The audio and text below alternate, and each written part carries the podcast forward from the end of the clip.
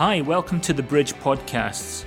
We hope you enjoy the following message. For more information on all that's happening at the Bridge Church, please visit www.bridge church.com. What can we offer to the world around us at this time of the year? Can we offer peace? Can we be peacemakers? Can we be bringers of peace? So we can offer peace and we can offer goodwill. But I wanted to look into that a wee bit more to understand that more. So we can offer peace, goodwill, and I believe we can offer purpose as well. A new year, 2022, is just round the corner. Who knows what it's going to bring? But I believe that we can offer people purpose as well at this time of the year. In Luke chapter 2, verse 14, it says, Glory to God in the highest heaven, and on earth peace to those on whom his favor rests. Now, one translation says, Peace and goodwill towards men, but this translation says, Peace to those on whom his favor rests. Amen. And so that really means on whom God's delight who God takes delight in, who he shows his kindness to, all right, favor, okay? And so, peace to those on whom his favor rests, or goodwill to those on whom his favor rests. And I believe that that's one of the purposes that God has for us is to know his favor, amen, and to spread that, all right, to say, you know, this is God's heart towards you, has a purpose for your life. And to take that and to spread that around, to say to others, God has a purpose for your life. He wants to bring peace into your life and goodwill to you. He wants to show you his favor and his kindness. Amen. And in 2 Thessalonians chapter 1 verse 11 it says, "Indeed, each time we pray about you, for the purpose that our God may deem you worthy of the calling and may fulfill every good pleasure. And this is the same word in the Greek as, as what God is, is what the word is talking about here, goodwill and favor. It's the word eudokias. That God may deem you worthy of the calling and may fulfill every good pleasure that comes from his goodness and his work of faith in his ability. Amen. So there is a purpose. And the purpose is that God may deem you worthy of the calling and may fulfill his good pleasure in you and I. I'm going to have some of that too this morning, that he may fulfill his good pleasure in you. And that comes from his goodness and his work of faith. Amen. In his ability. And so, for another year that's coming, I believe we can communicate to people that hope comes through a renewed purpose in our life. Um, does, is there anyone here that feels they could do with a renewal of purpose? Don't be embarrassed. I, I, I, you know, to put your hand up. I believe that we can communicate that to people, and if we don't have it, we, we, we need to go about, get, get, be getting busy, working this thing out. Hope comes through renewed purpose. And I heard, does anyone, has anyone ever heard of the guy, the psychologist Jordan Peterson? You may have. And he said that at this time of the year, hope and reality are at war with one another, really viciously. Hope and reality war with one another because people, at this time of the year, people are faced with the starkness of their circumstances. Do they have enough money? Do they have enough, do they have enough heating in their home? Have they got money to put fuel in the car? Have they got money to have a, a great Christmas celebration? All, and, and, and so hope and reality are at war with one another. And so I believe that we can help people at this time of the year and we can say, do you know what? You might not know what your original purpose was, but I want to share with you what it is. People don't know what their original purpose was because our society, by and large, has become totally disconnected from the Word of God, from the Logos. And the Logos arrived here on earth over two millennia ago. His name was Jesus. He was the Logos, He was the Word. Amen. The hope of all the earth. He came, He was here on earth over two millennia, millennia ago. And there's just been, been this massive disconnection from that. And if you ever heard of these, this trend that goes on these days called repurposing, you repurpose things. So you, you, you make it, you give it another purpose from what it was originally intended for. And it's quite a trendy thing. So it's repurposing is the use of something for a purpose other than its hello, nobody home. Repurposing is the use of something for a purpose other than its original intended use. Or you modify something to fit a new use, or you use the item in a new way. And I thought, I was thinking about that, and I'm thinking it's actually kind of been flipped on its head because what's happened is we need to revert back to the original purpose that we were created for. And it's almost as if this culture has repurposed us. The culture and what's going on in the world today is, is, has change, is changing us. And we're, we're adapting to the culture that we live in instead of remembering, remembering that we were created for something completely different. Amen. And I think that that's what's happened, at least in the West. You know, this, we've reduced Christmas to a season that's devoid of, of the true spirit and meaning of Christmas. And hence the reason I prayed this morning at this time of the year, let, you know, we're at this pause, let's, let's take this pause to turn towards the Lord and start preparing for what we're going to do in January. You know, and uh, oh, it's like uh, Pastor David. I've heard a hundred thousand cliches about New Year's and what strapline are you going to come up with for this new year in 2022? What does it rhyme with? Well, I'm not going to say anything because you already know the word. What, is it, what does it rhyme with? And it's like the, God takes it, these seasons seriously. And this is the beginning of a new year, a significant year. Amen. So popular culture just has repurposed us. And so we're now not about the business that we were originally intended for, which was, or which is, to be in love and fellowship with God and to love each other. To be in love and fellowship with God and to love each other. Our first ministry is unto God, and our second ministry is unto men. All right? And so that's, that's our business to love God and to love people. And I'm talking about loving people that don't know Christ, as well as your, your, the people sitting on your left and right, in front and behind you. Amen. But I believe, who's optimistic? It's the same, it's another, who, who has hope? I, I have hope. I believe Christmas still, it still imparts awe, it imparts wonder, it imparts hope. And I think that people that don't even associate Christmas really with Jesus Christ, with Christianity, I think they would say we'd be worse off without it. Because there is something about Christmas. I believe that you cannot ignore it because if you keep the Christ in Christmas, you're keeping Christ there. And we need to keep, we need, we need to, we need to magnify that. Amen. We need to, we need to get that over the, the, the tannoy, the loudspeaker. Amen. So I believe that, that as we go into 2022, as we go into the future, we can do, I know it's been a tough couple of years. We didn't even have our Christmas Eve service last year. You know, everything was online and we were streaming and doing what we can. I believe we can do more with Christmas as a body, as, as a body of believers, as a church. And I look forward to doing that.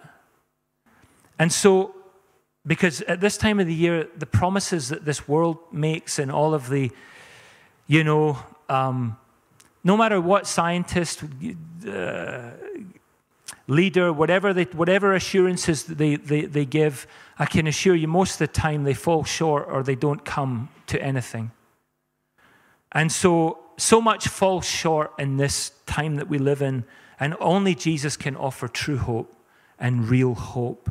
And he was the one chosen by God to enable an opening or a pathway or a passage to union with the Father.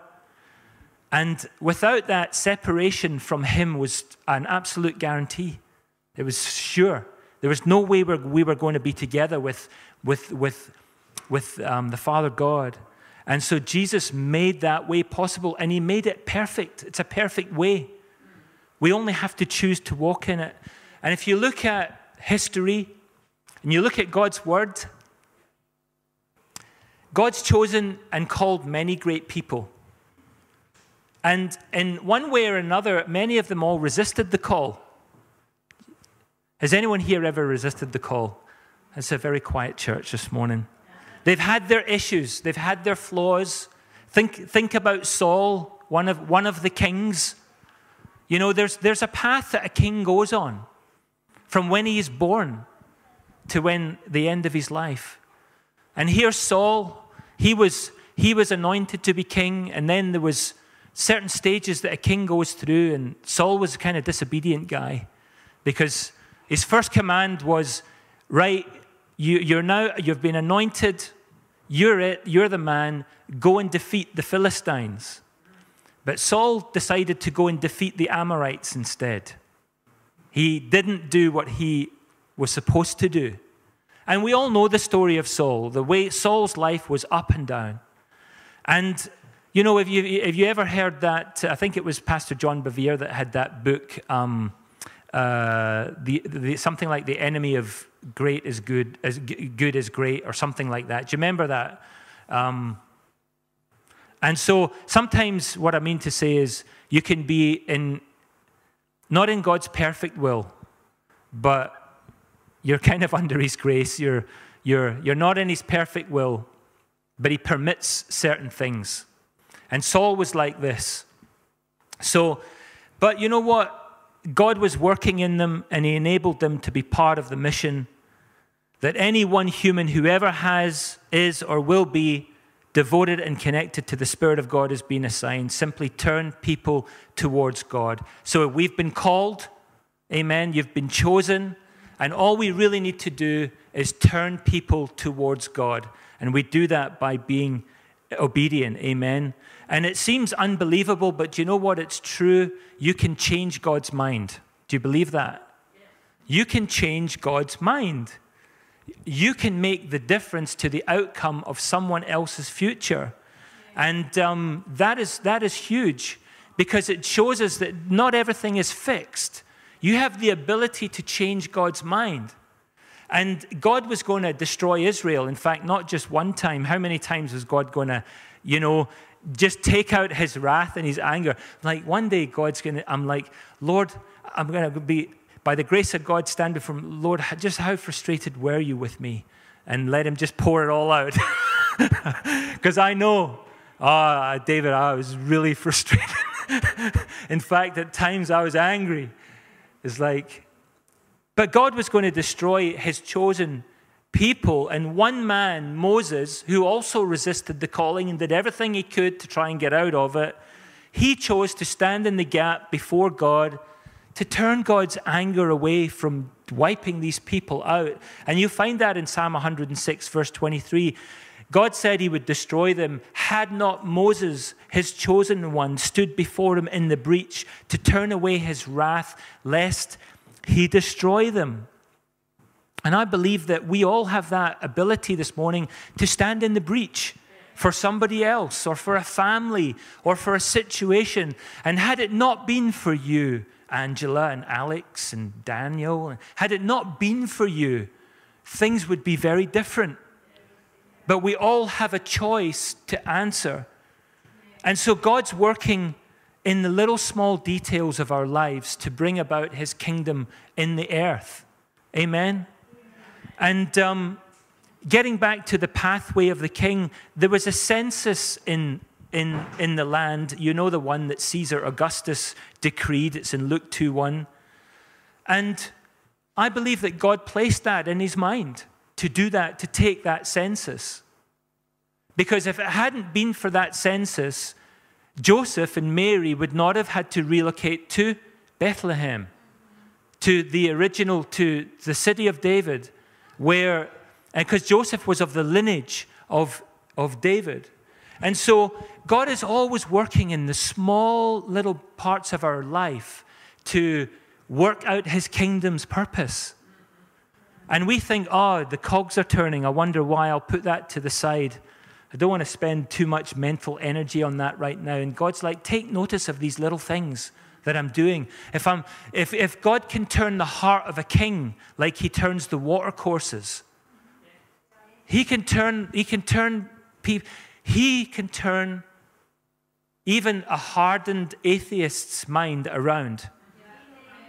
He can do that. Do you believe that?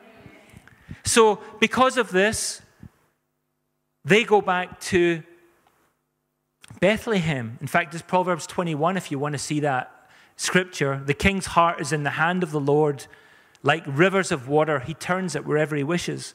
And the facts are that so much could have gone wrong at that time with Jesus arriving on this earth. So there was a census and there was lots of other things going on in the land. A lot of things kind of seemed to conspire against this all happening. You know, the circumstances surrounding his parents, she was conceived by the Father.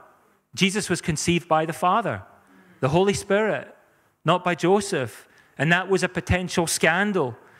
Then Herod, Herod, he was some guy, eh? He, he knew that he knew he knew that this baby that was born was the Messiah. He knew that. Somehow he knew that this is the king of the Jews. And so he sets about to slaughter the firstborn, slaughter all the innocents. Everything is going, going, you know, seemingly going to, you know, this isn't going to end well. But do you know what? It all turns out the way that God says it's going to turn out. Prophecy is sure. And without Jesus' arrival and his presence on earth, prophecy would never and could never have been fulfilled. And that chain reaction of what happened after Jesus' life here was, would never have been started, but instead it did. And it was a chain reaction of discipleship, a chain reaction of fellowship, a chain reaction of people saying, Do you know what? I, I, I heard someone witness this, and they said that it was the power of God. I'm going to give that a go. Lord, help us today to have faith like a child. You get older, you get more cynical, you get more stubborn, you get harder, you get more. Sorry, no offense to us old people, but we constantly have to be on our guard. And I'm going to say this now. I'm, I'm thinking of making this little message. The other day, I was in the toy department. I was in the, with the toy department. I'm like, we we're walking around and shopping, and all of a sudden, I felt a pull to the toys. I went into the toy department. I bought a couple of toys. I'm like, Lord, why do I not come to the toy department more often? It's brilliant here. It take me right back to when I was a, a wee boy. I went into the toy department and I've got more stories about toys, but not for now. And so, f- give us faith like a child again. Jesus would never have established a following of disciples unless he came his visit to this earth in the flesh changed everything. And he modeled a way of life and a path of life to first hand witnesses. The people seen this happening. Amen. And so I want to say this this morning to all of you here. It's by our witness, through our witness, by our actions that new witnesses are waiting to be impacted. People that have never seen a miracle, never heard of a miracle, disconnected totally from the Word of God and from a loving Savior. These people are waiting to be impacted by the power of God, and the power of God is resident within you this morning. The power that is the Holy Spirit's anointing on your life is, is, is, is there to impact someone's life. And so, my, my, my, brothers and my sisters in Christ, and I know I can call all of you that this morning, we got to listen to the Holy Spirit more than we listen to culture. We got to be disciples of Jesus, not disciples of this culture. Because the culture of this present time negates Jesus Christ and it enthrones itself. It exalts things, it promotes feelings, and so on and so on it goes. And as I said earlier on, there's a series of Psalms called the Enthronement Psalms. Now, it's Psalm 47, make a note 47, 93, 96, 97, 98, 99. How many is that? Six. Psalm 47, Psalm 93, Psalm 96, 97, 98, 99. Brilliant. You know what that means? From today until Christmas Day, you can read one enthronement psalm a day. Are you, are you, are you in? Have you got some skin in this? Are you in it to win it? Winner, winner, chicken dinner. Right, we're in it. We're in it. Every day we're going to read an enthronement psalm every day. From today, you begin with Psalm 47, then 93, and then 96 through 99. Amen. These psalms proclaim his kingship, his greatness, his justice, his reign, his holiness, his strength, his beauty. And it goes on and on. And I was thinking to myself, do you know what? See if I ever get dry and I don't know what to praise God for please go to go to the Word and go and read the enthronement Psalms. If you need fuel for the fire, man, if you need some bullets for the gun, go and read the enthronement Psalms. Do you know what? Hmm. Sometimes we try and make it all up ourselves, and that's why we're dry. The Psalms are made to be sung. Go and we sing them. Let's just go and sing them. If we don't know what else to sing, let's just sing a psalm. Amen. And so we're going to do that. So these enthronement psalms are songs of praise, just like on the telly, songs of praise. Amen. And so these enthronement psalms, and it's like, it just brings illumination and enlightenment to us. It reminds us. It's like the lights on a Christmas tree signify that light that's here. Amen. That came to the earth. It was a shining star that signified that Jesus, the Messiah, the Jewish king, arrived on earth. And these days in our culture, people are just looking for shining stars in the hope that a personality, a system, an ideology will help them to security and fulfillment. They're looking for the wrong stars. They're looking for the wrong stars. People are looking for solutions and a way out of bad situations. And we've got to remember the way out, not reason the way out. Remember what God done for you. Remember, let's remember what He's done for us. He got us out of addiction, hey? Yeah, amen. He got us out of addiction. He got us out of like um, uh, all the slumps we've had, all the trouble. He got us out, and we've just got to remember that He did it. Instead, we try and make a new solution and come up with reason it out for ourselves every time and say, I think God is saying, please remember the way I delivered you. Remember your deliverer. Remember Jesus. Amen. Remember, remember how good things were when you were right back at the beginning. The, the goodness of God. Remember the goodness of God, like Pauline sang this morning. The taste. Taste and see that the Lord is good. So, family, Jesus Christ is still King. Amen. And I want to read this here in Luke 126. In the sixth month, the angel Gabriel was sent by God to a city of Galilee named Nazareth. Try saying that without a drink of water.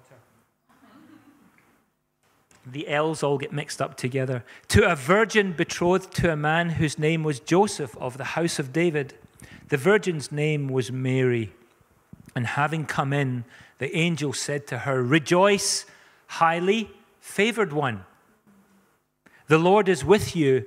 Blessed are you among women. But when she saw him, she was troubled at his saying and considered what manner of greeting this was. Then the angel said to her, Don't be afraid, Mary, for you have found favor with God. And behold, you will conceive in your womb and bring forth a son, and you'll call his name Jesus. He will be great and will be called the Son of the Highest. And the Lord God will give him the throne of his father David, and he will reign over the house of Jacob forever, and of his kingdom there will be no end. If you go to these enthronement psalms, and I did that this week, and you underline everywhere where it says that Christ that, that, that he reigns, he's the king, and he's been enthroned, you'll find your underlining all over the place. He, has, he is on the throne. It was a king that was born on this earth. It was a king. And I don't know about you guys, but I, I, I want to have a king. I need a king. We have leaders and people in authority and all of that kind of stuff, but I need a king to love and to honor. I need a king. And Jesus is my king. Amen. And his kingship and the way that it was gained and what it provides for us. I, if you know, God is so God is so loving. He says, "No longer do I call you." Jesus says, "No longer do I call you servants, but I call you friends." I'm like, Lord, I'm your subject. I'm subject to you. And that should constantly humble us and cause us to want to worship Him and fill us with everlasting gratitude to remember that He's our King. And the, and the pathway to His kingship was not easy. And I want to share, you, share with you a few things uh, I listened to while preparing this message regarding Jesus' pathway to the throne. Because he was a king when he arrived on earth. That's what the, it was prophesied that he was he was going to be a king. And I want to say that there's pattern, there's a way that you become a king. In the Old Testament, and you can read about this if you look at the, the, the Old Testament kings, the ones we know best. Who's that? David, Saul, and Solomon. And there was Rehoboam and Jeroboam, and there was like many others. But the first thing was they were to be anointed. There had to be some kind of a form of a proclamation or a divine um, designation on them, right? Okay, you, you're going to be king. What's the next thing that happens? Prove it. Are you worthy of being a king? So once you were anointed, you had to demonstrate that you were worthy, that you were worth it. And so the proof of anointing came by defeating a foe or performing a deed or going through some sort of a test to show that you were worthy of the kingship over the people. Amen. It was to affirm that you were a, a true warrior and you were worthy of being a king. Show us you're worthy. And then finally, there was a coronation. So you were anointed, you had to prove it that you were worthy of being a king, and then you were crowned king. And if you look at, for example, David, he was anointed by Samuel, what was the next step? He had a test. It was about nine foot high. His name was Goliath. He kills Goliath, and then he's enthroned king. Oh, wow. So these steps seem to, this pattern seems to repeat itself as the king goes on the pathway from obscurity to his kingship. And so we, we can, in a moment, I'll show you how we can identify with this here in this time. But when we look at all of this, we find, well, how does this reflect in the Gospels? Because, you know, the Old Testament, many cases, is a type and shadow of the, the New. So, what about Jesus? Stage one John announces that Jesus is the Messiah, he's coming and anoints him. And he's, well, it's the Holy Spirit. John baptizes him. And then Jesus is anointed and filled by the Spirit. Stage two, what was the test? He goes out into the wilderness. Amen. He was compelled by the Spirit, Spirit to go and confront the greatest enemy that there was no mere Philistine or Amorite or blah, blah, blah. It was to go and confront Satan. Did he pass the test? He passes the test. He shows that he's worthy. He's worthy of kingship. And then, number three, the coronation. But we think, oh, maybe that's just like David's or Saul's, where the people had a huge party and they put a crown on his head. It wasn't the same for Jesus. His third phase, he was put on trial for claiming to sit at the right hand of God. So they clothed him in a royal robe and they crowned him with thorns. And people bowed before him mockingly. So think about these things. His crucifixion was his coronation as king. His crucifixion was his coronation. Jesus wasn't called a king until he stood before Pontius Pilate. But within 30 verses from that very moment, he was called king six times three times by Pontius Pilate, twice by the mockers that mocked him, and one by a sign that was on top of his cross King of the Jews. So here is Jesus. He also came this pathway to kingship, the pathway of a king. From his birth, to the very last moments of his life, he was born to die. There's a song we sing actually, He Lived to Die. It's like a rose trampled on the floor. That, that beautiful song. He, Jesus was born. We celebrate his birthday. He was born to die. He was the king that laid down his life for his people, not the other way around. He was the king that established the royal law of love. He says, lay down your lives for one another. And so, to close this message off, how can we identify with Christ in his royalty? And we have to realize that we are as he was on this earth, and we've been called, we've been called, we've been given a priestly ministry. See, everyone thinks, no, no, no way. I'll never be a priest. I'll never be a pastor. I'll never be a minister. Uh, it's just, that's not for me. And God says, You're kings and priests You'll reign in the millennium, rule with Christ as kings and priests. You have a priestly ministry here on this earth. So we have a royal identity already. Amen. Revelation 5, verse 9 to 10 tells us that, that we've been redeemed by the blood out of every tribe and tongue and people and nation. You have made us kings and priests to our God, and we shall reign on the earth. 2 Timothy 2:11 says, If we died with him, we also live with him. If we endure, we shall also reign with him. If we deny him, he will deny us. If we are faithless, he remains faithful, for he cannot deny himself. Amen. So there's a coming age where we will, we will rule and reign. If by the grace of God we are we're with him, we will rule and reign as kings. And so, but let's, while we're here on this earth, let's begin to, as you go into 2022, think about this. Learn the art of royalty. Find out more about the royalty of Christ, the language of greatness, because his ways are not as our ways. But we can, we can strive. We can strive. We can, we can want more. We can, Lord, show us your ways. Uh, you're, you, how regal, how, how majestic, how you, you have such wisdom as a king. You're a, he is the great king. It's like, Father God, we need some of those character traits in our lives because we are part of the family of a king. Amen? We are part of the family of a king. So, bless you this morning. Know that as you go from here, that you're part of the family of a king, and there's a pathway of a king. And many times we're the same. We'll, God will call us or anoint us to do something, we want to go straight from there to the coronation. There's the reward. But we, there's something, there's a phase two, a stage two in the middle. It's called, it's called the test. It's where, it's where it's determined, are you worthy?